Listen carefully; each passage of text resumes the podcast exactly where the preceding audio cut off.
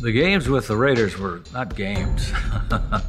no, games are fun, you know. These were wars. This gentleman has been working for seven years over in Candlestick Park, and that's only seven miles of water away from that uh, House of Horrors, the Oakland Coliseum. We had guys that hated him. Would openly say, I hate the Raiders. And then if you talk to the Raiders football team, we hate the Kansas City Chiefs. You know, it's only a game, right? Not this one. This is not only a game. This is Raider Week.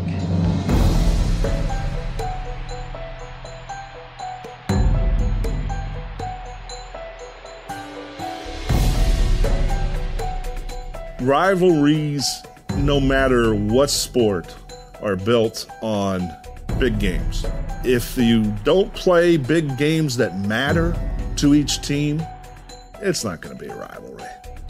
Chicago and Green Bay, that's geography. That's why they can't stand each other. The Chiefs and Raiders didn't have geography, but they had those games in the 60s that created this this feeling. The great storied rivalries in the NFL are rivalries as much for fans as as they are for the players. With this, there is genuine animosity, there's genuine ill will, and that's one of the things that makes football great is in the face of all that your team prevails.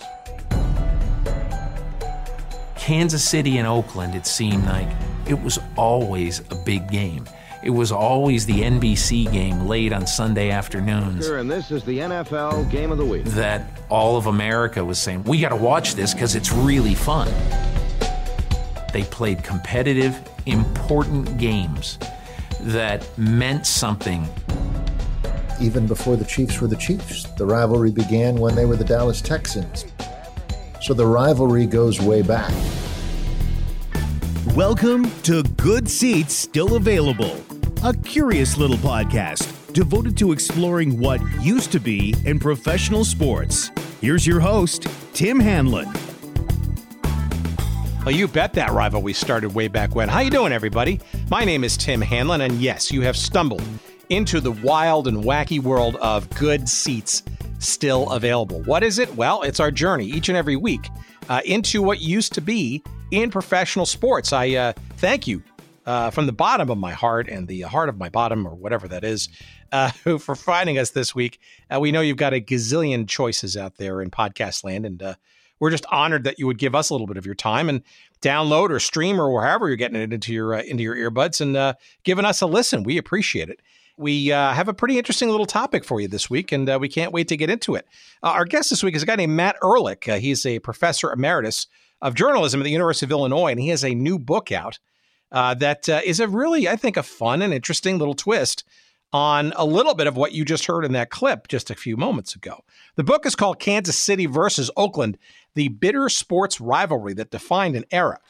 And as we get into this sort of conversation of uh, a tale of two cities, shall we say, perhaps not uh, the most obvious uh, cities you would choose on the American map uh, to be sort of denoted as rivals uh, in any way, shape, or form. Certainly not geographically. Uh, this Kansas City, obviously in the heart of the Midwest, and Oakland, a uh, a scrappy and, and working class city, uh, sort of in the uh, the the shadows of its uh, sort of richer, or at least historically so, city across the bay in San Francisco. What do these two cities either have in common, or what do they have against each other?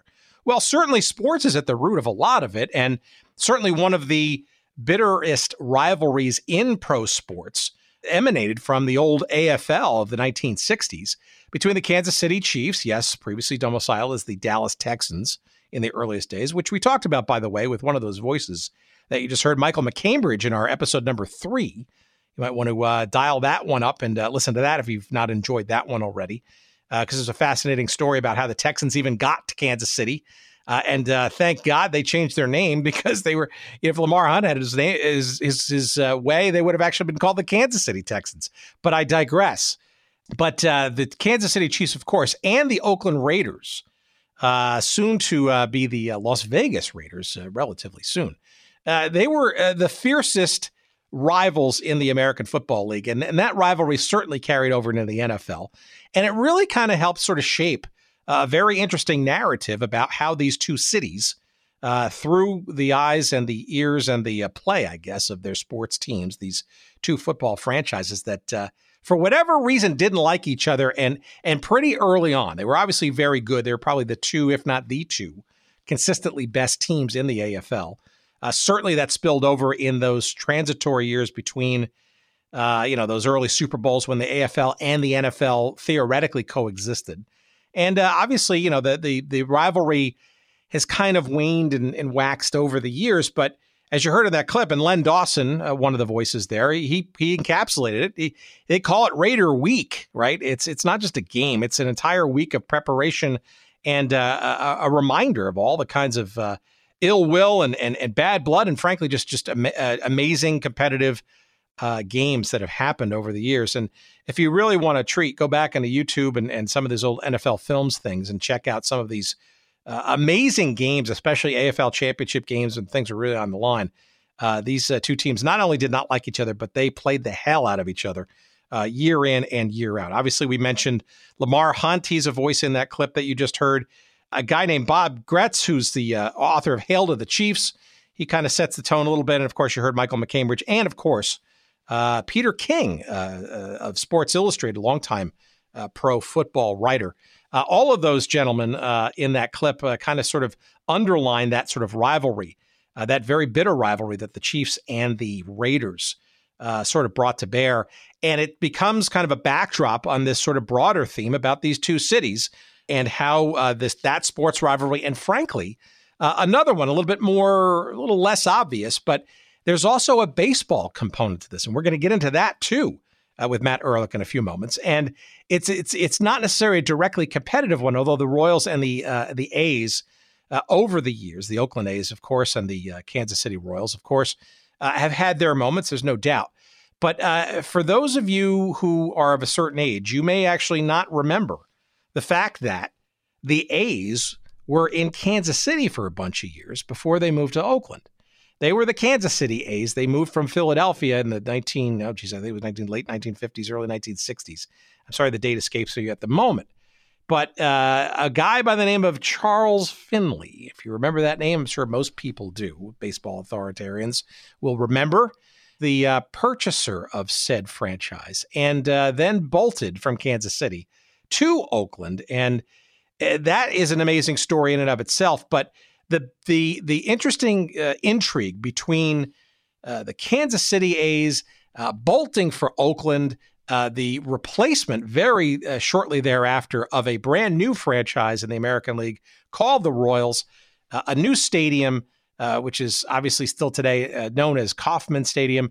All of that is also very much part of this not only rivalry but sort of friction between these two cities that again if you if you you open up the map you would not have guessed in a million years that Kansas City Missouri and Oakland California would be such interesting at least on the sporting uh, landscape rivals and we get into that very interesting uh, topic uh, again with our guest Matt Ehrlich coming up in just a few moments.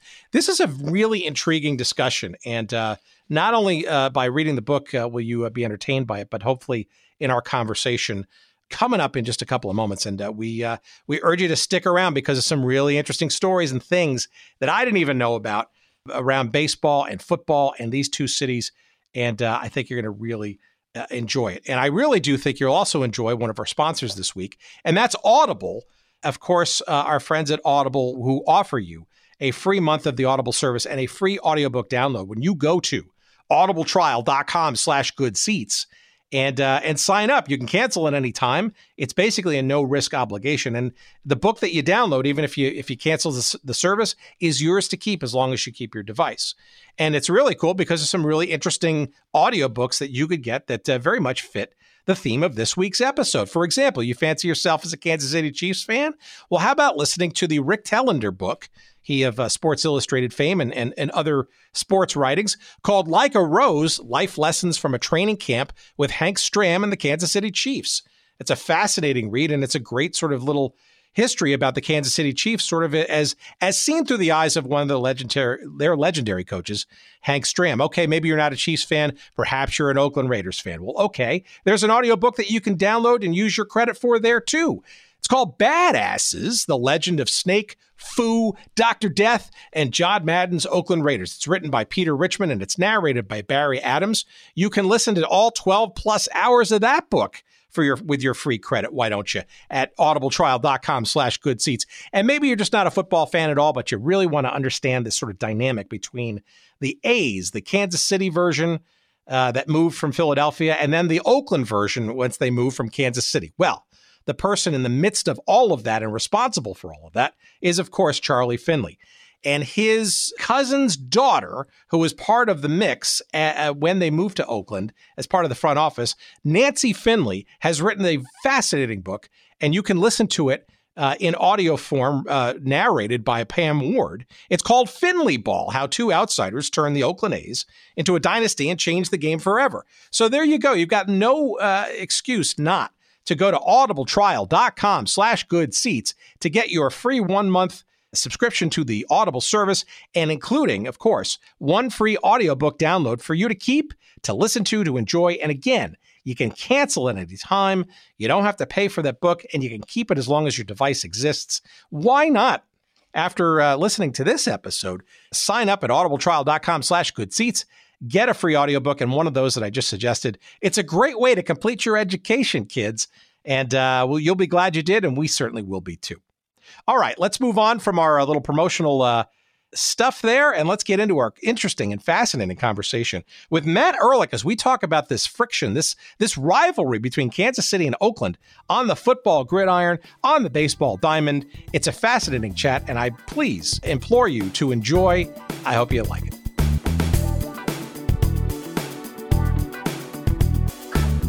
Let's dive right into it because the, the, the juxtaposition, I guess, between the metropolitan areas of Kansas City and Oakland to the cursory eye isn't necessarily one where I, I don't know. I don't know if, if there's an, an, obvious sort of linkage, right? But perhaps the sports rivalries, uh, maybe unintended, frankly, as things have played out, right? I, mean, I don't think anybody in the old AFL, right, if, if would have guessed how much of a rivalry the Chiefs and the Raiders would have not only in the AFL, but spilling over to many, many years, even arguably still today in the NFL, right?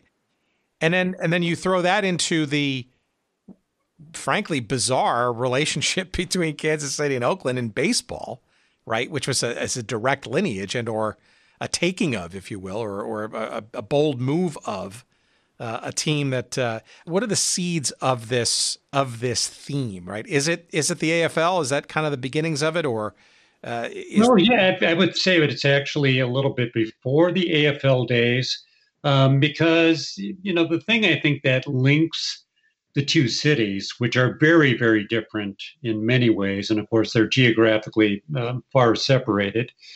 The thing that I think links them is this idea of um, a civic inferiority complex, and the AFL being formed in part for cities that um, um, really had been overlooked as major league cities. The, a lot of those cities literally had no big league sports.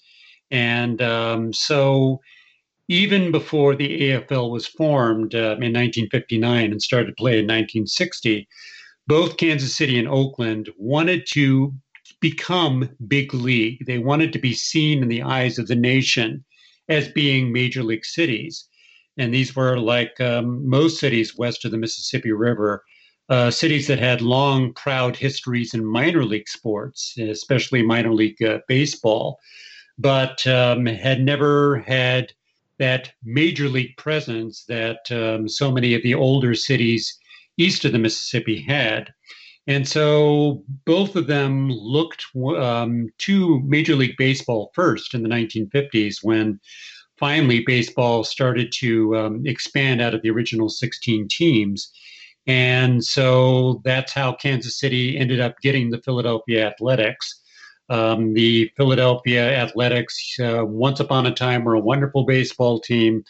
in the um, last years of Connie Mack's ownership and the last years of Connie Mack's life, they had fallen on hard times, and um, his sons, Connie Mack's sons, were terrible owners and loathed each other, which didn't help anything. And so um, they were vulnerable to poaching, and Kansas City was able to step in and poach the A's from uh, Philadelphia. And so um, Oakland saw that. They saw how Baltimore had gotten the St. Louis Browns. They saw how Milwaukee had gotten the Boston Braves. And they were thinking, well, you know, um, we should be a major league city ourselves in one sport or another, preferably baseball. Um, in the late 1950s, of course, the Dodgers and the Giants both moved from New York to the West Coast, to San Francisco and um, to Los Angeles. And so um, Oakland um, also was seeking to be big league. Um, and before getting into the AFL, it's worth noting that both cities had this uh, civic inferiority complex, um, not only from not having major league sports, but just they were very self conscious about their image uh, generally. With Oakland, that's a blue collar city an industrial city that has always been in the shadow of San Francisco, this very glamorous cosmopolitan hub of the nation. And so they were very resentful toward San Francisco and uh, wanted to raise um, their standing, Oaklanders, um, in relation to San Francisco. Kansas City is smack dab in the middle of the country, a longtime agricultural hub. And um, its concern was it was a, uh, uh, seen as just a cow town. Um, there's that very famous song or infamous song uh, from the musical Oklahoma. Um, everything's up to date in Kansas City. They went and built a skyscraper seven stories high, about as far as they can go. And so Kansas Cityans also had a chip on their shoulder. Um, so that was the backdrop. And then um, it, it coincided with um, the move of baseball franchises to other parts of the country in the 1950s. And so when the AFL came along, again, the AFL was sort of an accidental league. Lamar Hunt founded the American Football League because he wanted uh, an NFL team of his own in Dallas. And the NFL said, We're not going to uh, expand, or we're not going to give you a team. So Lamar Hunt, being rich and ambitious, decided, well, I'll just form a league of my own with my own team, the Dallas Texans. And that immediately prompted the NFL to decide, well, we will have a team in Dallas of our own, the Dallas Cowboys, that was put into competition with the Dallas Texans and eventually forced the Dallas Texans to find a new home. So they Kansas City Chiefs were uh, an accidental franchise. That it wasn't intended to be until Lamar Hunt was forced by the NFL and um, its uh, move into Dallas to find a new home. The Oakland Raiders weren't supposed to ever exist either. That was supposed to be a, an AFL franchise in Minnesota. But just as uh, the NFL expanded into Dallas, when they heard that the AFL was planning to have a team in the state of Minnesota, they decided they would have a franchise in Minnesota, the Vikings. And so the AFL had to find a new home, and the Oakland Raiders came into being. And so this um, civic inferiority complex, this chip on the shoulder, the fact that it was an accidental league, the AFL, not taken seriously by the NFL, the fact that these two teams in their early years did not have much success, especially the Oakland Raiders before Al Davis took them over in 1963, were just a train wreck of a franchise.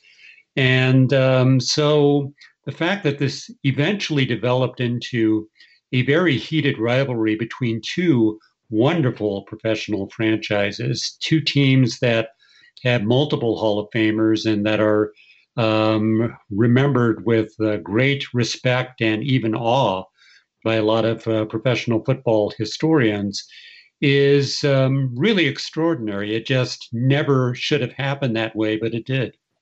Well, so it's interesting because you say sort of chip on their shoulder, right? I mean, Oakland obviously in the shadow of San Francisco, obviously now is a, the San Francisco Bay Area, which is more of a megalopolis than than even it was back in the, the early 1960s. But still, you know, it's across the bay. It's it's blue collar versus you know, more of the sort of white collar and uh, maybe more elitist uh, sort of rootings of the San Francisco and the 49ers at that for for that matter.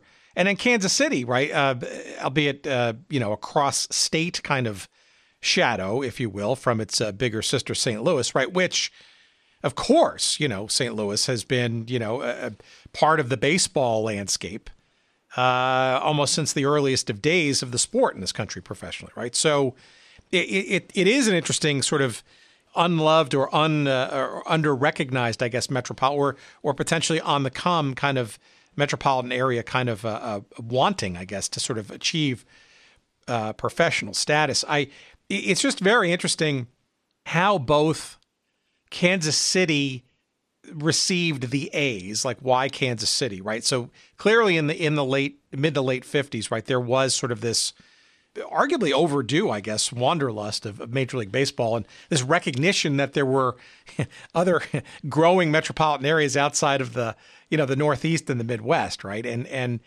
and in the AFL, obviously Lamar Hunt, as we've talked about in numerous episodes, right? The you know the opportunities extant there for professional football, which is arguably even even less worldly, I guess, or or uh, expansionary in, in, its mindset. I you look at how Oakland right got that AFL franchise. I mean, I think by all accounts, it was really, I guess, because of Barron Hilton's uh, Chargers franchise. I, I guess he wanted another franchise on the West Coast. There was a real scramble to find a place on the West Coast to put a franchise. I mean, I don't think Oakland was even looking for sort of pro football in 1960, were they? No, uh, not so much that I can tell. And again, if you think 1960, the AFL, who knows what, nobody really has an idea of what the AFL is or was. And um, so getting an AFL charter franchise is kind of like you can look back and and think, well, is that really a big deal? so, yeah, they wanted uh, Barron Hilton of the Chargers, which were originally in Los Angeles. Of course, they uh, now are back in Los Angeles. For many, many years, they were in San Francisco. He wanted a second team in California. He wanted that natural rivalry, and it would make travel arrangements easier. And so the thought was, well, in the NFL, the um, Los Angeles Rams and the San Francisco 49ers have a good rivalry. We'll, we'll just replicate it in the AFL between the Chargers and this new team in the Bay Area of Oakland. Problem is, there was no stadium in Oakland. Um, the Coliseum um, wasn't even um, um in the planning stages yet, except the very, very earliest planning stages.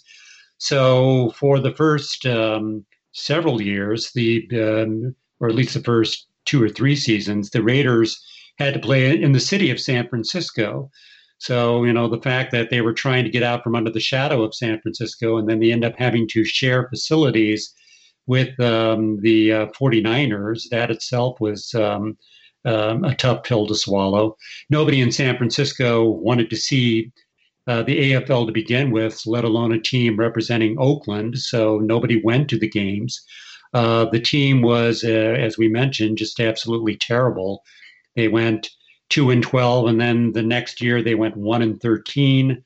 You know, one of my favorite stories about that, which is related in the book, is during their first season of existence, they, uh, the Raiders were in the city of Boston uh, to play the Boston Patriots, and um, they couldn't find anywhere to practice except a little league baseball field and then they had to leave the field before their practice was over because the little league teams showed up and the little league teams in Boston took precedence over the AFL Raiders. So that's just about um, that, that's as good an example as any of just how sad sack the team was. And there's also the story, of course, of the Oakland Raiders' original name. They were supposed to be called the Oakland Senors, not even senores, just senors until people realized what a ridiculous name it was. And fortunately for them, they picked um, uh, Raiders instead. I'm really sort of curious as to sort of how uh, these two AFL teams, uh, well, you know, Kansas City obviously didn't come into play, as you mentioned earlier, because Dallas wasn't sort of working out. I don't think Kansas City was an obvious choice, uh, even in Lamar Hunt's mind. I, I mean, how does Kansas City well, look, I think we, we remember our, one of our earlier conversations about uh, uh, uh, Lamar's life and times. I think, if I'm not mistaken, he actually wanted to call he, he actually wanted to bring the name Texans to Kansas City as well. They were going to call the Kansas City Texans, and I guess he was mercifully talked out of keeping the keeping the nickname when he brought him to Kansas City. But but I get explain to me Kansas City getting this AFL franchise, even though the AFL was still relatively new, it was what about two years in. This was, I guess, perceived as uh, a nice addition to what was nicely percolating as as a few years into their their ownership of a baseball franchise too, and, and arguably maybe cementing itself a bit into the world of big league sports.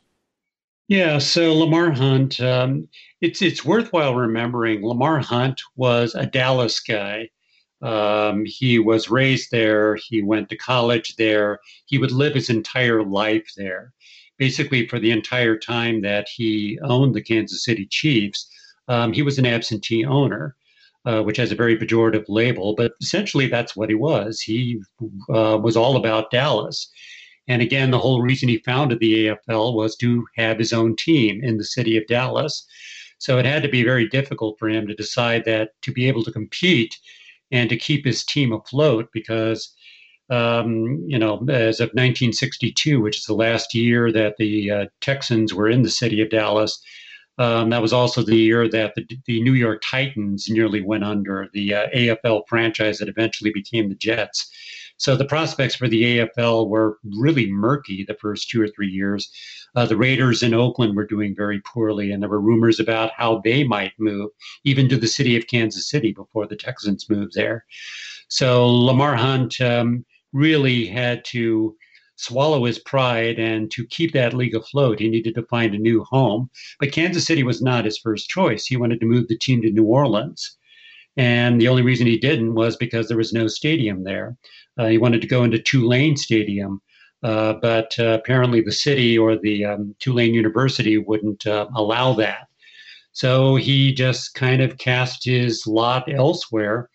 And the mayor of Kansas City at that time, a man named H. Rowe Bartle, um, helped um, uh, talk Lamar Hunt into moving the team to Kansas City in exchange, in part, for a, an extremely generous stadium lease, only a dollar a year for, I think it was two years, um, basically giving him the use of Kansas City's old municipal stadium where the Kansas City A's played for free. So um, that's how the Chiefs um, came into being and how they ended up going to Kansas City.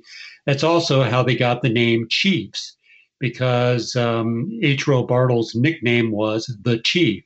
And so Lamar Hunt, um, partly in tribute to Bartle, um, named the team the Chiefs after, as you mentioned, getting talked out of calling them the Kansas City Texans. Uh, he really did have his heart set on that originally, but it it just would have been uh, too bizarre. It's also worth noting that in 1963, by then, uh, Charlie Finley had already taken over the Kansas City A's. The A's came to Kansas City, you know, it, if the American League had been on the ball, they would have moved the Orioles um, to the West Coast instead of to Baltimore. They would have moved the St. Louis Browns, rather, to the West Coast instead of to Baltimore to become the Orioles. And they would have also moved the A's to the West Coast and basically staked claim there before the National League ever got around to it.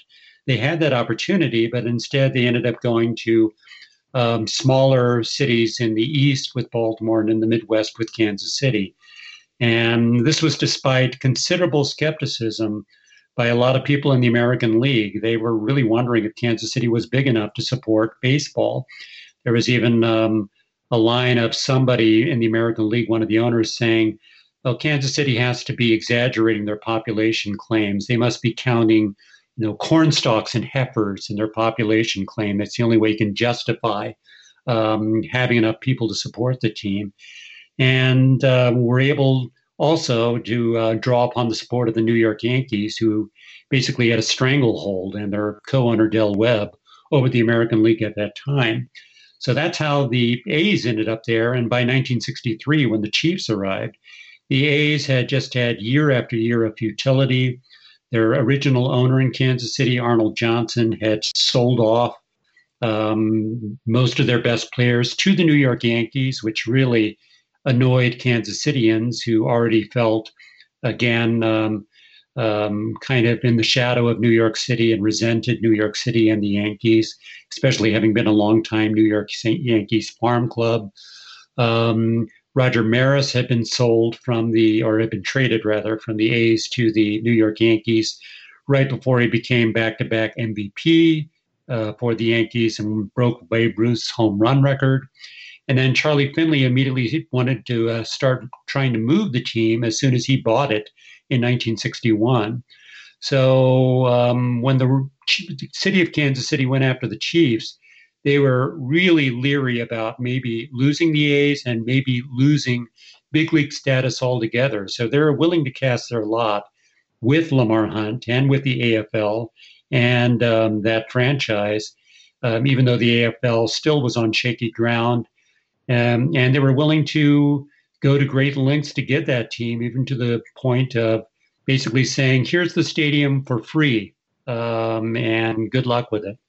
Well, that's okay. A lot to unpack there, and that's that's very interesting. So on the A's front, right? So I it, I got the sense that Johnson uh, was even thinking, perhaps, uh, uh, based on some of the things that I've read, that his ultimate goal was almost like to sort of do a stopover in Kansas City and ultimately move to the West Coast, Los Angeles in particular, maybe even before the Dodgers even got there later in the decade.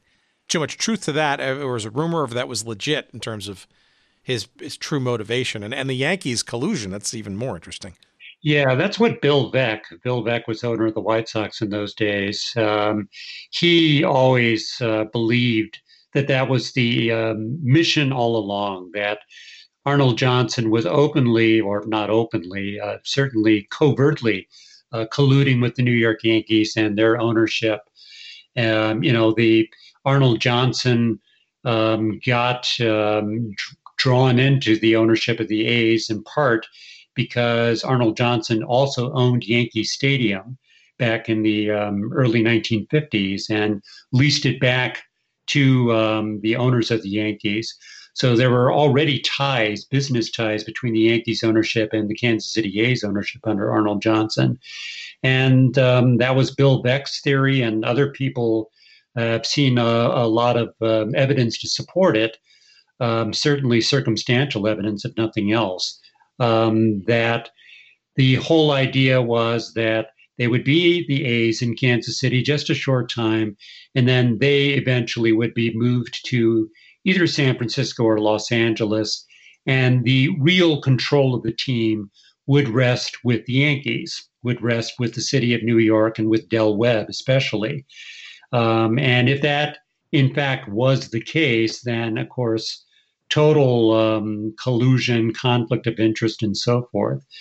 But even without that, the fact that you have a team, and, and it's important to remember that when the A's first arrived in Kansas City, um, they were very enthusiastically received by the people of Kansas City. Ownership, or, or rather attendance, in their first season, 1955, was second in the American League only to the Yankees, even though the A's were not that good a team.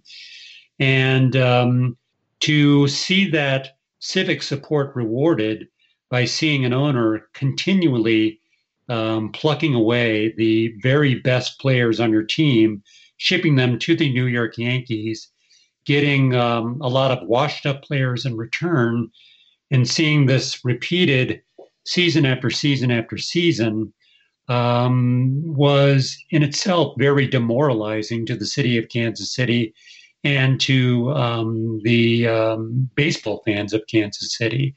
So it was after several years of that, and then Arnold Johnson finally uh, dropping dead during spring training in 1960, um, and then being replaced after a season where um, Kansas Cityans scrambled to try to find local ownership and were un- unable to do so.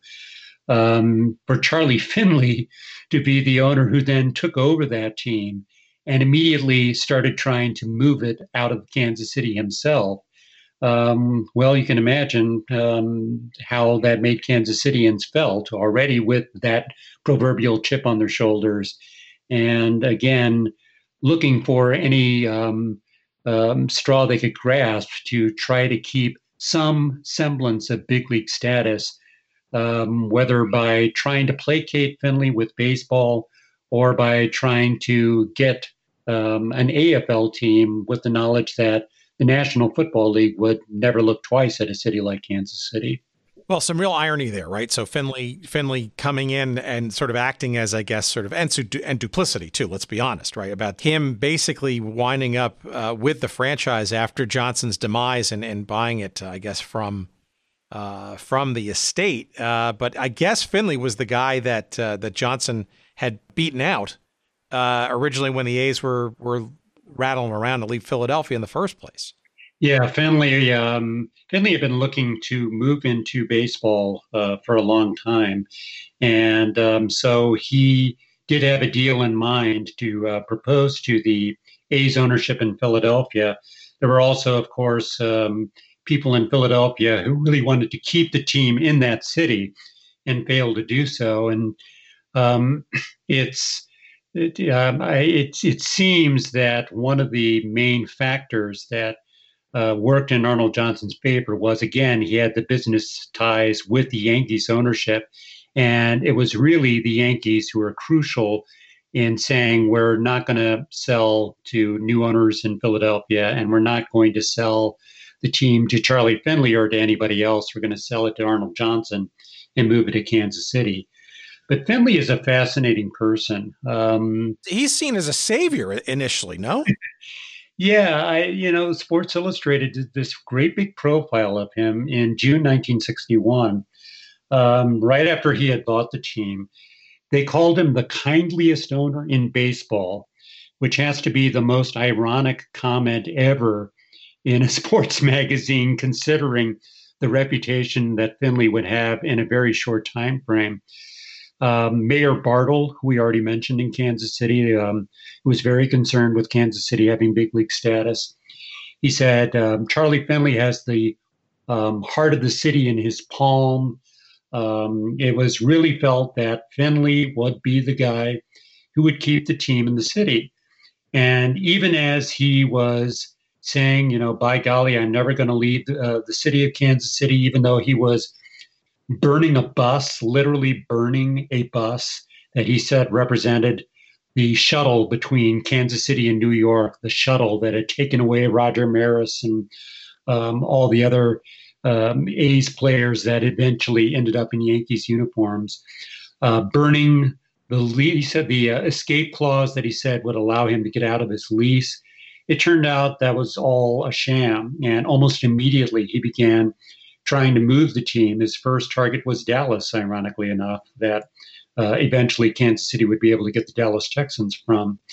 But for years, he, you know, he was an insurance salesman. He had no ties to baseball. I think he played it a little bit uh, when he was very, very young, but he just decided it would be fun to run a baseball team. The irony is, is that he turned out to be really, really, really good at it. He uh, was kind of a baseball savant, um, but that did not become apparent until several years later. And um, along with being such a uh, baseball genius, he was also a very petty, very vain, very narcissistic guy, uh, very vindictive. And um, the uh, wonderful players that he signed by opening up his wallet um, never came to their full potential in the city of Kansas City. It would only be um, several years later after Oakland poached the, the team um, from Kansas City and moved the A's from Kansas City to Oakland in 1967. And um, that coincidentally happened at about the same time that the Raiders and the Chiefs finally got past their early troubles and got good. So it was in the late 60s that all of this came to a head. Uh, the rivalry between the Raiders and the Chiefs, and then uh, the rivalry between the A's, who immediately got good, immediately began to win after leaving Kansas City for Oakland, and the rivalry between that team and the expansion team that Kansas City got in compensation for losing the A's, and that would be the Royals before we sort of jump back into the football side of it, because that's obviously a, a, subtext to sort of what we're discussing sort of in the foreground with baseball. Why was Finley so irascible, I guess, uh, and and just so fitful trying to move the team from Kansas City? Because it seems like there was a period of time there, those couple of years, right, where I, Louisville was voted on and it was voted down, and, and then there was a then it was a move towards Oakland. It looks like there's a whole bunch of other cities that were sort of in the mix, and I think he even threatened moving them out into some exurb of of Kansas City out in Missouri somewhere with like temporary bleachers and stuff. I what what what was his problem with Kansas City? I mean, arguably the early years prior to his ownership, right? There was an outpouring of of interest in this team. I, I, it almost seems like all he had to do was kind of put some effort into the team and the and the metropolitan area. He might have actually had something going. Well, to quote Joe McGuff, who was a longtime sports writer for uh, the Kansas City Star, he looked back on Finley years and years later, and McGuff said, "I think there was just something wrong with Charlie." That's as good an explanation as I can come up with. Um, I mean, that whole uh, scenario repeated itself in Oakland. He he was a kind of person who when he moved to a new city, and this is the way he seemed to be when he first moved, got hold of the A's and uh, was in Kansas City, was like a kid with a new toy. And it was just wonderful. Everything was wonderful. And then he got bored. And immediately it was like, well, uh, there aren't enough fans here. I'm not getting a good enough deal here. Actually, one of the things that um, really got his goat early on was this um, really uh, sweet, sweetheart kind of deal that the city of Kansas City offered Lamar Hunt and the Kansas City Chiefs, charging only $1 a year for stadium rent. And so Finley said, well, by golly, I've, I've been here longer than the Chiefs have, and I put a lot of my own money into trying to improve this old stadium. Well, I should get a dollar a year rent too. And in fact, um, the city council of Kansas City approved that um, before a new mayor and a new city council took office and then immediately negated the deal, saying it was illegal. And so he just got very angry, very vindictive. And um, yeah, he tried to move to um, the city of Louisville. He said, well, we can move to Louisville. We'll become the Kentucky Colonels. That way we can keep the KC on our caps.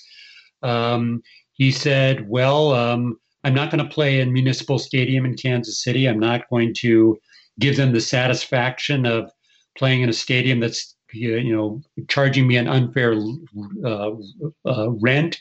So I'm going to move the team to a cow pasture.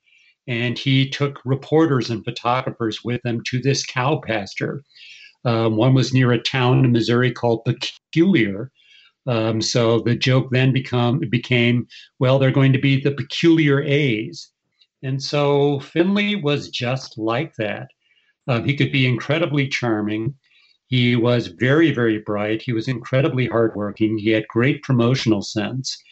Um, sometimes it was a really cheesy kind of promotional sense, but you know, he was one of the people who pushed for night baseball in the World Series, who pushed for the designated hitter, um, and um, whose um, innovations in that regard, for better or worse, finally did come to pass. But uh, the same thing happened when he moved the team to Oakland. At first, he was really, really happy with Oakland. He was talking about how he was going to draw a million and a half spectators per year. And when that did not happen, then immediately uh, the rumors began about how he's going to pull the team out of the city of Oakland and go to Washington or go to Dallas or go to um, who knows where. So it just seemed to be the way that Charlie Finley was wired.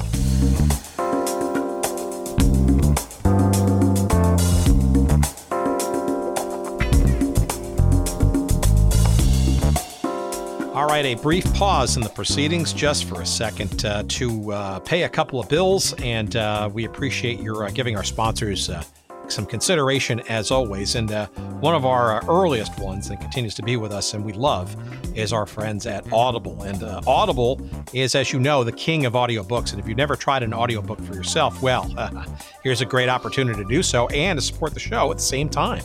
Uh, and that's when you go to audibletrial.com slash good seats. Uh, that's the place to go, and you're going to get a free audiobook download for yourself to try for free, gratis, on us. Uh, you can cancel uh, the Audible service at any time. Uh, and once you do download that book, and if you do decide to cancel it, it's yours to keep. So that's our little free gift. And uh, even if uh, you don't continue uh, with the Audible service going forward, you'll at least get a free audiobook out of the deal. And look, if you consider yourself uh, somebody who's interested in sports and sports history and that kind of stuff, like we try to pursue on this little podcast, you're going to find a, a, whole bunch of titles in the vast array of, geez, what is it, 190,000 and counting titles to choose from. And uh, in particular, uh, if you like the if you like the hoops, you like the hoops, the basketball. Well, sure, we got a couple of those books, including, of course, probably the quintessential uh, tome, oral history, if you will, of the ABA, the American Basketball Association. That's called Loose Balls, and uh, Terry Pluto is the writer and I believe the narrator of that book as well. Uh, that you could use your credit for that, and it's a it's a wonderful romp that book, and uh, a great uh, oral history of uh, perhaps the most uh, colorful basketball league of all time, the ABA. Or if you're really interested, let's say, in the National Basketball Association's history, uh, you could check out the audiobook from uh, our previous guest, David Surdam, who ha- we had a great chat about, about the history of the NFL. But this book is called The Rise of the National Basketball Association. And David wrote it. It's narrated by Todd, Todd Barsness. You say that three times fast. Uh, and a lot of the interesting stuff in this book uh, talks about uh, uh the NBA in the context of uh, congressional hearings around antitrust and that kind of stuff around the 40s and 1950s. Fascinating stuff. And you can use your credit for that book too, among, like I said, 190 plus thousand other titles to choose from at Audible. And again, it's audibletrial.com slash good seats. And uh, you're going to get, again, your free audiobook download courtesy of us. You can cancel at any time. It is yours to keep. And we appreciate you giving them a try. And uh, we certainly appreciate you uh, rejoining our conversation right now.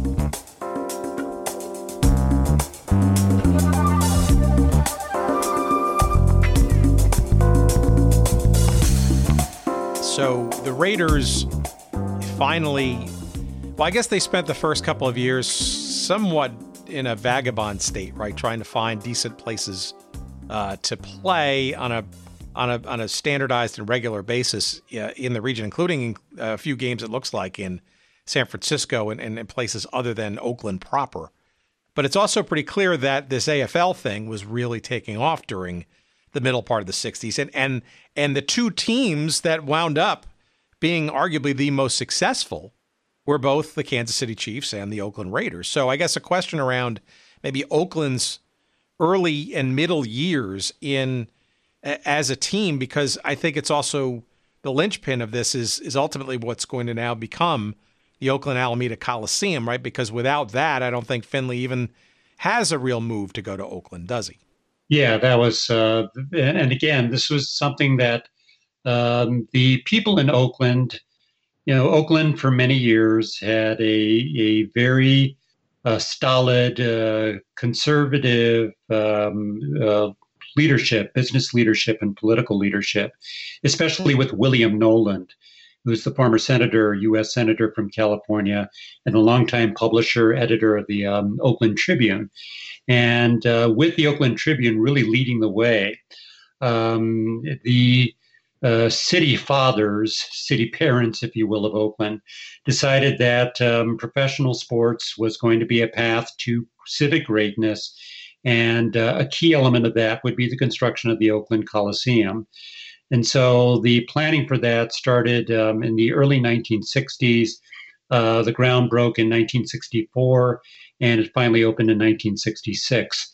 And the years in which the Coliseum was being uh, planned and uh, built were the uh, also the years that the Raiders um, transformed themselves from a joke into a viable franchise. And the key factor there was uh, very simply Al Davis.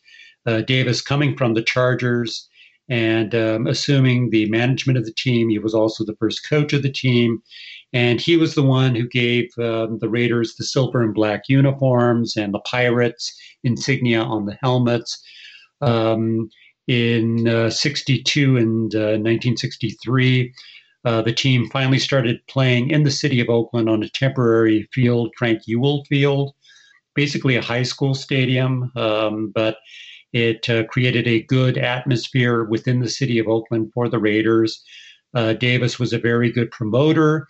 Um, he um, did a very savvy job of kind of playing into that chip on the shoulder uh, feeling that the people in Oakland had and the Raiders fans had.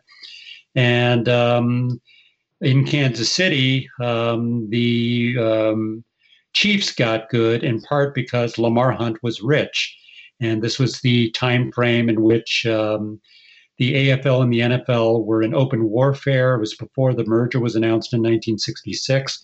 And Lamar Hunt had a very deep pocketbook, so he was able to shell out uh, big bucks for people like Mike Garrett, who was the Heisman Trophy winner. Everyone expected him to go with the Los Angeles Rams. Uh, people like Otis Taylor, uh, several other blue chip college athletes. So by 1966, when the Coliseum opens, um, yeah, that's um, the time that Kansas City finally wins its first division title and goes to the first Super Bowl. And the following year, 1967, Oakland would uh, win the AFL title and go to the second Super Bowl. So those two teams, by the end of the 60s and the, the final years of the AFL, really were the class of the league, along with uh, Joe Namath and the New York Jets. And um, it was the Coliseum as well that um, gave uh, Charlie Finley a potential home to move to. If that stadium had not been there, um, he likely would not have been as interested if, if he would have been as interested at all in the city of Oakland. Um, and it was also a key factor in persuading the American League to actually approve the move of the A's to Oakland. I, I got the sense though he wanted to move him to Oakland even before uh, the, the, the that stadium was done, right? And if that's the case, where would they have played temporarily? Certainly not Frank Youell Field, which is arguably just a, a rectangle with some you know very broadly spread seats. Yeah, basically a high school field with I mean it looked it looked exactly like a high school field with uh, little sets of bleachers on either sideline. Yeah, in 1964, at the same time that uh, Finley was talking about playing in a cow pasture and talking about playing in Louisville, Kentucky, he also, for a time, was um, trying to move the team to Oakland even before the Coliseum was built. Groundbreaking had occurred, so there was the um, fair, there was the certitude that eventually that stadium would exist uh, within a couple of seasons. But the idea was that for the first two seasons, either they would have played in Candlestick Park across the bay in San Francisco, which um, Horace Stoneham, the owner of the Giants, quickly um, nixed. He said, "There's no way we're going to let uh, an American League team play in, in San Francisco." He he wanted the Bay Area to himself with good reason. And uh, you mentioned Frank Youell Field. The city of Oakland was so eager to try to land in a, a Major League Baseball team by that point that they actually offered to rebuild Frank Youell Field for just two years, um, expand it enough that it could pass for a Major League Baseball team. Interesting. Yeah, but it, um, it ended up being a moot point because the American League said, you're not going to leave Kansas City. You're going to sign a new lease. And that's what Charlie Finley, over vocal protests on his part, ended up doing, uh, signing a lease that kept him there until 1967. But by that point, he was sufficiently embittered um, and sufficiently eager to leave Kansas City that uh, there was just no way the city was going to hold him. All right. Well, so before we get into both teams domiciling in Oakland because then I think it sort of almost uh, uh, argues for, you know, sort of a, a, next generation of of of this story and this dynamic. What, the explain maybe a bit of sort of how how the in the AFL the Kansas City Chiefs and the Raiders became, I, I guess, almost sort of, you know, unwitting rivals, right? I, it, it it's it doesn't seem on paper that they, these would have been natural rivals when the AFL was being set up, nor even in going into the NFL. But it did, did seem that there was, uh, and maybe you can sort of speak to it, or maybe it was just kind of random luck that the games were really good and competitive, or maybe there was something more to it. But but what was it between these two, arguably not uh, obviously rival cities that maybe kind of became kind of a rivalry and a and maybe a must watch in the AFL? It seemed. Yeah, definitely. Um, yeah, you know, usually when you think of sports rivals, you think of teams that have geographic proximity. So you think of the Chicago Cubs, St. Louis Cardinals. You think of the Chicago Bears, Green Bay Packers. You think of the um, San Francisco Giants and Los Angeles Dodgers. That, of course, was already a rivalry, a, a, a, terrific rivalry in the city of New York between the Brooklyn Dodgers and New York Giants, and then got exported to the state of California. But um, those two teams were still in the same state. And Kansas City and Oakland are thousands of miles apart. One is a Midwest city, the other one is a coastal city. So you wouldn't think that they would have that kind of rivalry. And I think it was, again, um, simply a, a, product of accident. Uh, they were both in the Western Division of the AFL. And so the way the AFL schedule worked, that meant that they were going to play them each other two times every season. And uh, when the two teams got good at about the same time, that typically meant that those two teams, every time they played, or just about every time, were playing with first place in stake. So the rivalry developed that way.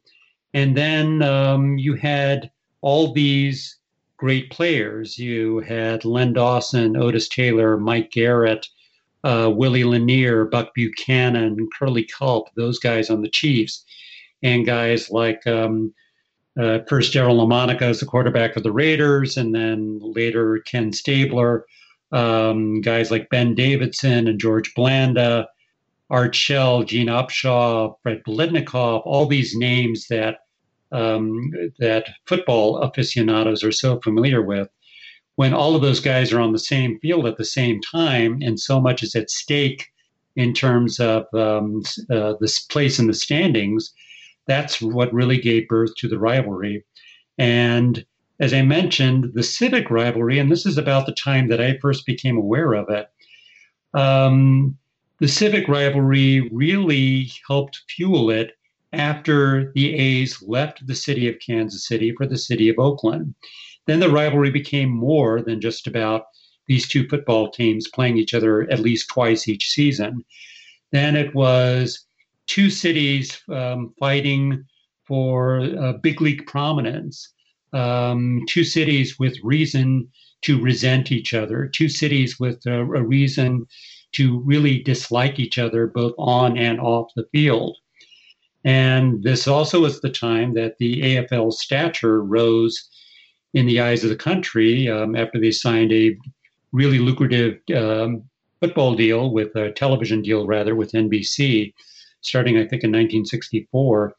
Uh, the games got nationally televised. And so, um, you know, I've seen a quote from um, uh, one football historian who was saying that it really became must-watch television back in the in the days when there was still such a thing as must must watch television. It was always the late game on NBC, the game that would air in the late afternoons that um, would be beamed to the whole country. So the whole country became aware of the rivalry. And then the uh, teams started fighting each other on the field with full scale brawls. So it was good television in addition to being just um, good sports. Um, so all of that um, built this rivalry, um, this um, rivalry that you never would have thought uh, would have happened, that never really was planned you could argue that there should have been a really big rivalry between the Raiders and the Chargers because they were both in California, and you had that Bay Area Southern California rivalry. Yeah, that's what Conrad Hilton wanted, right? He thought that would be the natural rival. And the San Diego Chargers were actually really good early on in the AFL, but that did not correspond with um, really quality years for the most part for the Raiders or the Chiefs. So by the time the Raiders and the Chiefs were in their ascendancy, uh, the Chargers, although they were still a good team, were not really in the class of those two other teams. So that's really how the rivalry existed, and that's one of the things that I just found so interesting about it. Is Kansas City and Oakland are not two cities you would think have a whole lot in common, but in fact, they did have a lot in common during this time period, and they were bound together through this rivalry that nobody planned. Yeah, and then and then then maybe sort of uh, accented by the A's absconding to Oakland and and domiciling themselves ultimately in the same stadium as those dreaded, hated rival Raiders in the football side of things. Maybe we can sort of also sort of maybe uh, uh, backfill then what happened when the A's left Kansas City because really quickly and for for some obvious reasons and maybe not so obvious reasons, uh, Kansas City was not bereft of Major League Baseball for too long after the A's departure. Yeah, so the deal was that uh, the American League owners got together in October 1967. The main thing that they were meeting to discuss was whether the A's would be allowed to move from Kansas City to Oakland. And, you know, the other owners did not like Charlie Finley. They were not uh, naturally predisposed to give him whatever he wanted. And in fact, had kept him from moving the team before and basically forced him to sign a new lease with the city of Kansas City. So um, it was not clear cut that the move would be allowed, but um, he made a good case, and the um, the city leaders in Oakland, people like William Knowland again, uh, the publisher of the Tribune, um, made a case that well, we have this brand new stadium there. It's going to be a really good home for Major League Baseball. It will um, help with scheduling in the American League because the California Angels had already started play in Anaheim. So again, there would be two teams, uh, American League teams in the state of California, which would help travel and um, help with rivalries and so forth. So the case was made that the team should move, but Kansas Citians were having nothing of it.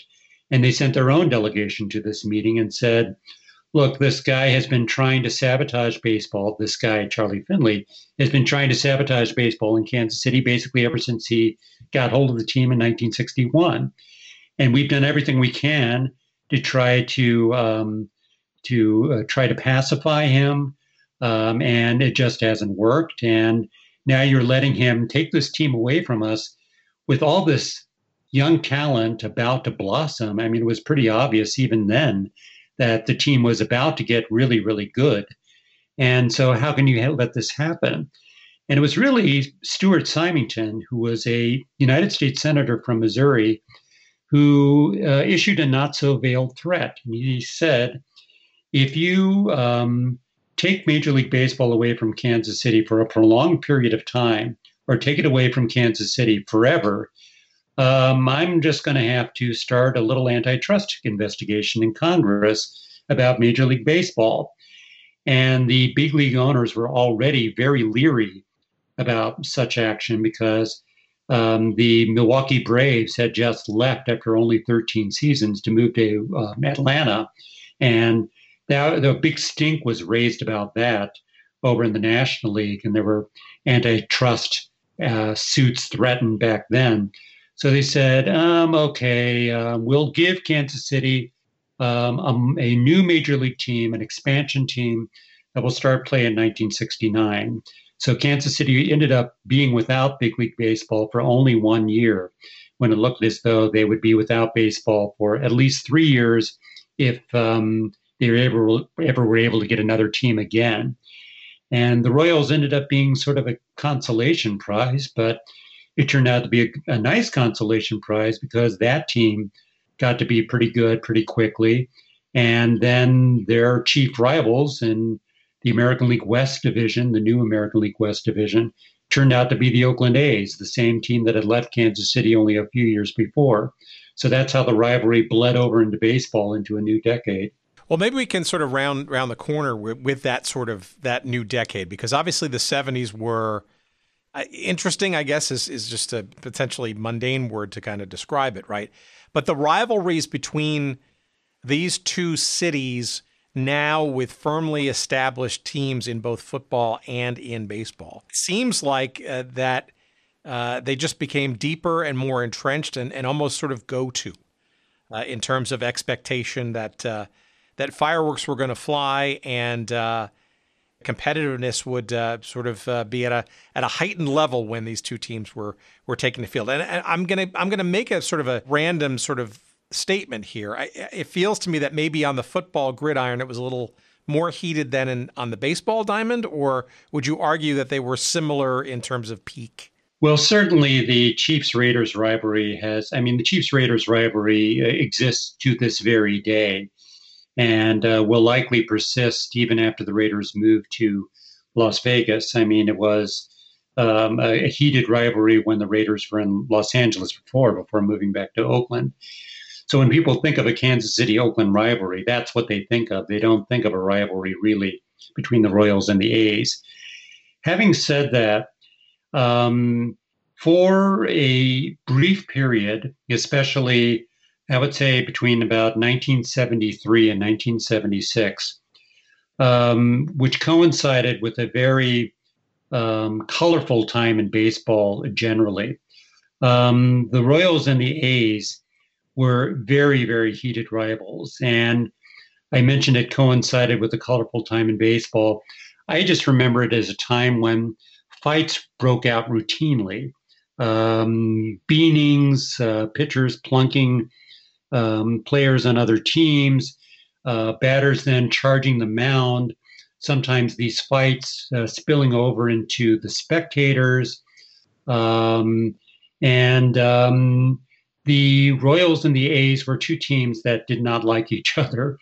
And, I, you know, I, I grew up with this rivalry, as I mentioned. I just remembered it that whenever a Kansas City professional team, whether it was either the Chiefs or the Raiders, whenever they would venture into the Oakland Coliseum, bad things would happen.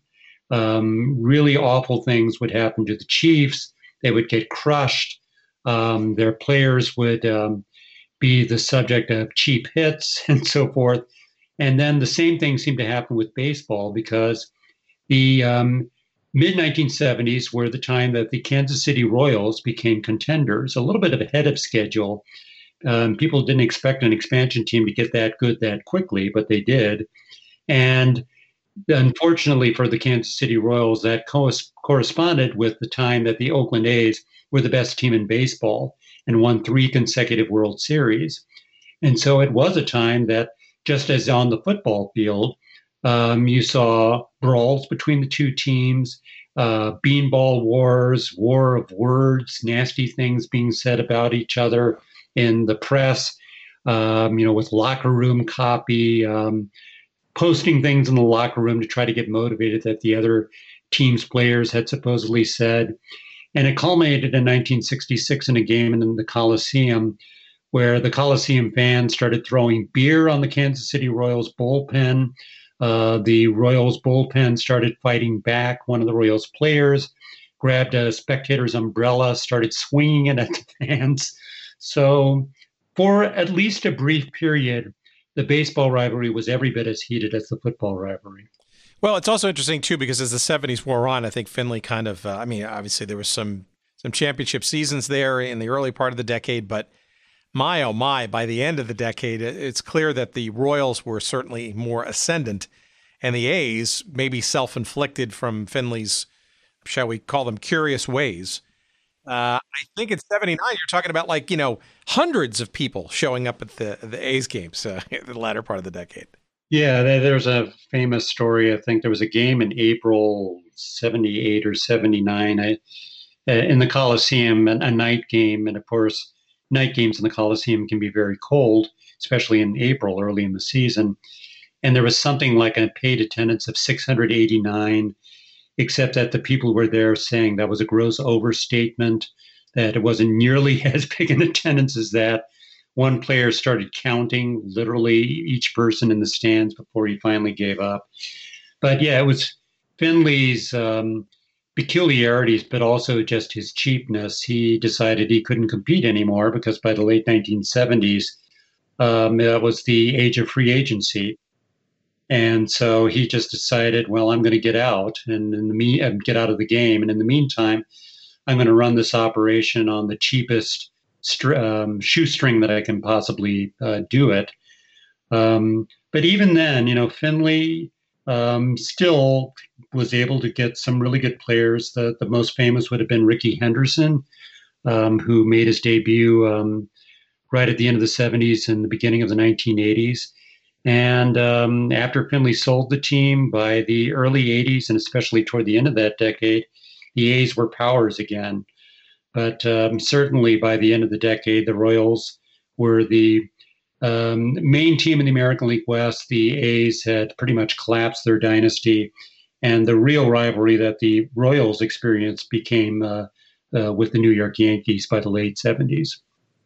Well, so describe to me then, and obviously there's a lot more rich detail uh, in this book, and it is, it's really very well researched. I will I, I, I give you kudos for that, uh, especially because it does uh, unearth a few sort of lesser known or maybe not even known real facts. Uh, when you look at it and you juxtapose these two cities and the, the way they grew up, if you will, and became sort of part of modern metropolitan areas, and how sports was either directly or indirectly sort of part of that sort of uh, that maturation. I, I, guess you're probably the best person to ask this sort of maybe wrap up question is sort of where, you know, where do we see Oakland and Kansas City with its relationships, plural, to sports and themselves as metropolitan areas going forward? I mean, you look at things like the explosion of growth in the, the Bay Area and how Oakland is becoming I don't want to say gentrified, but maybe that's the the, the proper word for it. Uh, Kansas City certainly, uh, you know, has uh, with the the Wizards, for example, and and the district downtown and, and the Sprint Center, albeit now without a still without an NHL or an NBA franchise. Uh, but you know, it's a major metropolitan area now, almost to the point of rivaling that of St. Louis in terms of population and influence. What of these two metropolitan areas, and how much would you say that sports is still part of their lives going forward. I, it seems to me like they're still pretty inextricably entwined. Yeah, Oakland is an interesting case study right now because they are about to lose the Raiders, uh, probably after this season. If not, then after next season. It really seems to depend on whether the uh, new stadium in Las Vegas will be ready by um, 2020 season. And the Warriors too now go into across the bay to their new their brand new center, right? And there's talk about the A's probably staying though, and that might be interesting uh, if uh, if the right stadium environment can be done economically. And that's the real key question. Um, the city of Oakland um, seems to um, have decided that it simply is not worth trying to shell out enormous sums of public dollars to try to keep a team like the Raiders, especially, or to try to compete with the uh, Chase Center in San Francisco. So it really comes down to do they really want to do whatever it takes to keep the A's in the city of Oakland? And um, so the real question will be um, will there be a new ballpark for the A's? And if so, where will it be located and how will it be paid for?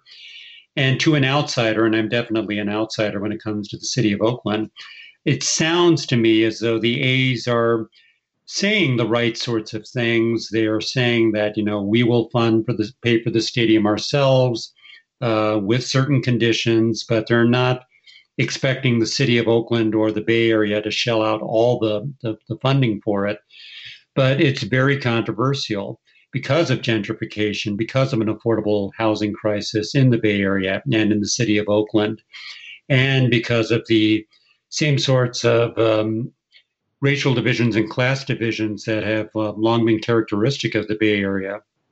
Um, question will really come to the fore in the very near future, if they haven't come to the fore already, what will the city of Oakland really be willing to do to try to keep the A's? Or will they eventually decide, you know what, we don't feel as though, um, given all the other priorities that uh, we have to deal with, that having that Major League Baseball identity or that Major League identity generally is all that important anymore. So that makes Oakland a real um, um, interesting case study going forward. And for the city of Kansas City, you know, in the in the immediate future, it seems as though uh, the city doesn't really have anything to worry about. That the Royals and the Chiefs are there um, um, as with uh, leases signed at the Truman Sports Complex at least until the year 2031. But then you realize that the year 2031 is really not that far away um, if you are thinking at all about a new sports facility. By the year 2031, the Truman Sports Complex will be almost 60 years old.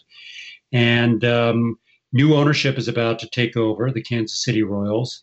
Um, and there's a lot of talk about maybe there should be a downtown ballpark in Kansas City.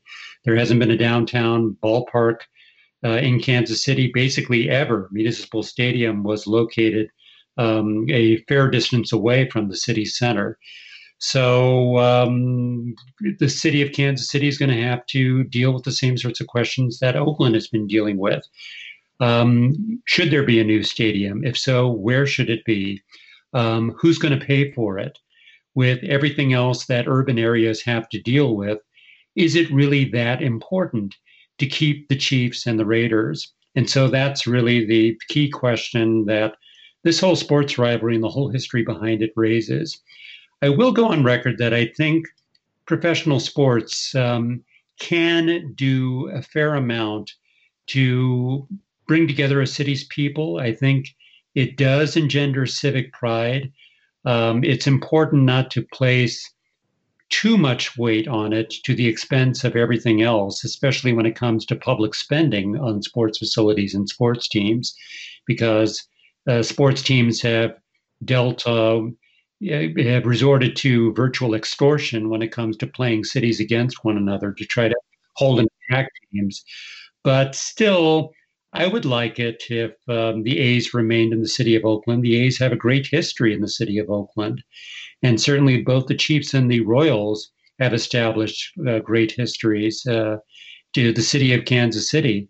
So it would be nice to see a fruitful compromise reached. But um, we live in really interesting times, and the uh, years ahead uh, promise to be even more interesting.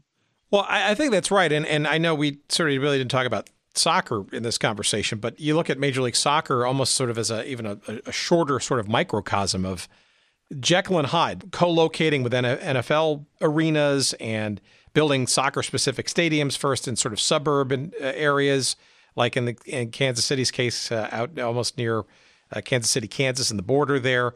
Uh, but then uh, actually now a renaissance just within a few years of seeing how downtown might be a more authentic quote unquote soccer experience, especially if a brand new stadium is built. And St. Louis, evidence of that. But Kansas City, having uh, created, frankly, a transformation of their original Major League Soccer franchise with a very successful one, albeit not this year in terms of on the field performance, with um, Sporting Kansas City and that, that beautiful park, uh, a state of the art park uh, near Kansas City, Kansas. I, it's just very interesting how real estate uh, has become almost sort of uh, issue one, uh, perhaps more so than in any other era of professional sports in this country. And I guess to your point, you know, how cities, quote unquote, metropolitan areas, civic pride, almost uh, seems to kind of bow or cower to the sort of real estate issues related, uh, even before the team and its play and, and maybe what it means for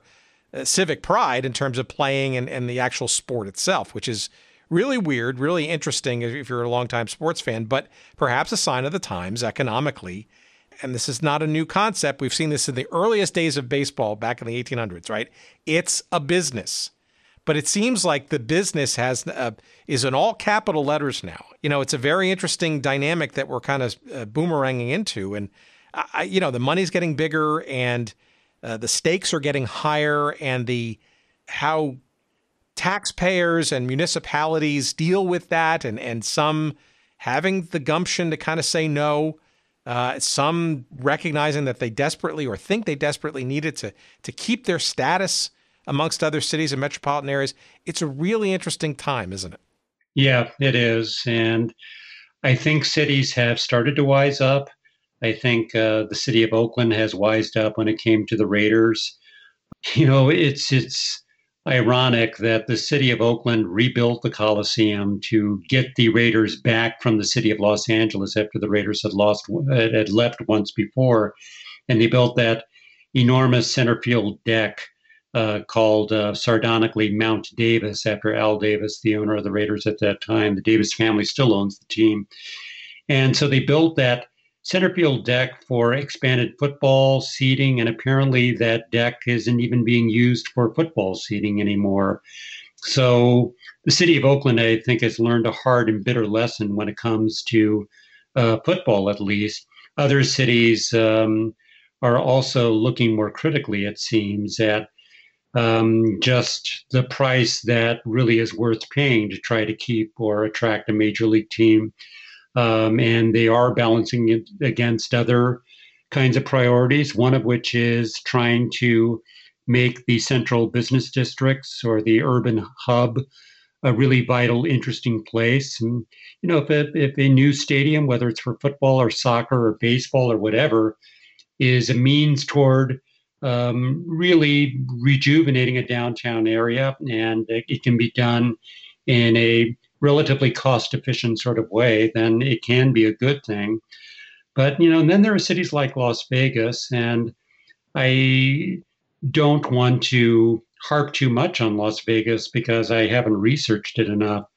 But, you know, it, it does make you wonder um, when a city decides it's going to shell out $750 million in public money to try to land a football team um, with all the urban needs that the Las Vegas area has, and whether that's really going to pay off for that community.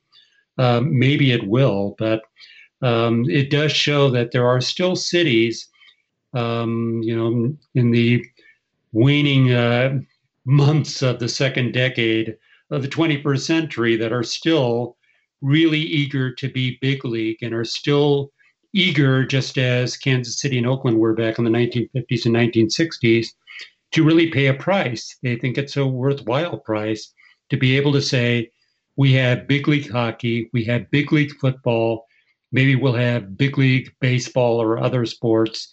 Um, and this will really put us on the map as a metropolitan area to be reckoned with. So, in some respects, um, uh, cities are repeating history, and in other respects, they're making new history by breaking uh, away from this pattern of basically paying whatever price they think needs to be paid for uh, being big league.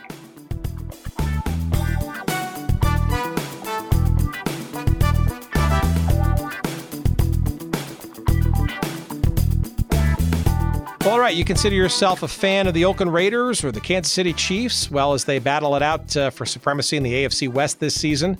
Uh, maybe you're a, uh, a fan of uh, of the soon-to-be Las Vegas Raiders. You got your season tickets and your personal seat license for the new stadium there. Uh, well, hell, maybe even you're just a, not even a football fan, but perhaps a, a baseball fan, and you enjoy the A's in Oakland and hope they stay there. Uh, and maybe even a Kansas City Royals fan.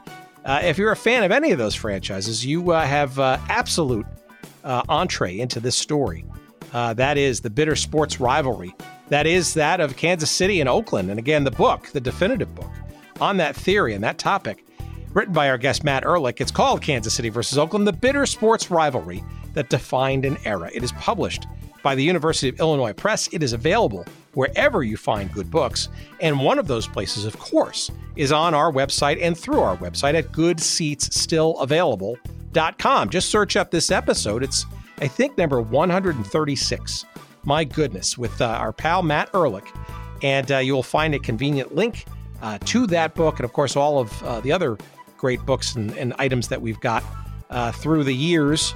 Uh, now on our website, whether it be books or movies or other forms of media, and uh, by doing so, not only will you uh, help Matt out by buying a copy or two of that book, but uh, we would appreciate if you did it that way too, because you'll give us a few shekels in the process. And of course, we appreciate that. And while you're there at goodseatsstillavailable.com, why don't you stick around and find some other cool stuff to do, like looking at and finding and subscribing and following us on all of our social media feeds. Say on Twitter, we're at Good Seats Still, and on uh, Instagram, you'll find us at Good Seats Still Available. Uh, you'll find us on Facebook. Sure, you will. There's a page devoted to us there. Let's see. You can also send us email from the site or just directly if you want. Go ahead, do it. I don't care. Hello at goodseatsstillavailable.com. That's how you get to me via email. If you also want to sign up for our weekly email newsletter, well, you can do that too. There's a convenient link there. If you just search around, you'll find it, and that'll give you a little bit of an inside uh, scoop uh, a couple of days earlier than the hoi polloi uh, and find out what's coming up for next week and uh, all the other doings on this here little show. Let's see. We uh, thank not only Matt and you for listening, but also our pal Jerry. Jerry Payne, his name is, and uh, of course, he's the uh, chief cook and bottle washer amongst uh, the merry band of, of, you know, no goods there at Podfly Productions. No, they're actually really good. and in particular, Jerry is really good at the production thing and he helps and has been helping us for the last couple of years, getting uh, all of our stuff together to uh, make some semblance of a show each and every week, and we appreciate it. And you will too if you want to get into podcasting and learn about how the whole process works and stuff. Uh, you can find out more about Podfly at podfly.net. All right, that is it for this week. I thank you tremendously for listening this far and uh, hope you enjoyed it. And we uh, look forward to presenting you with another fun filled episode next week. And until then, our thanks, and uh, we'll see you next week. Take care.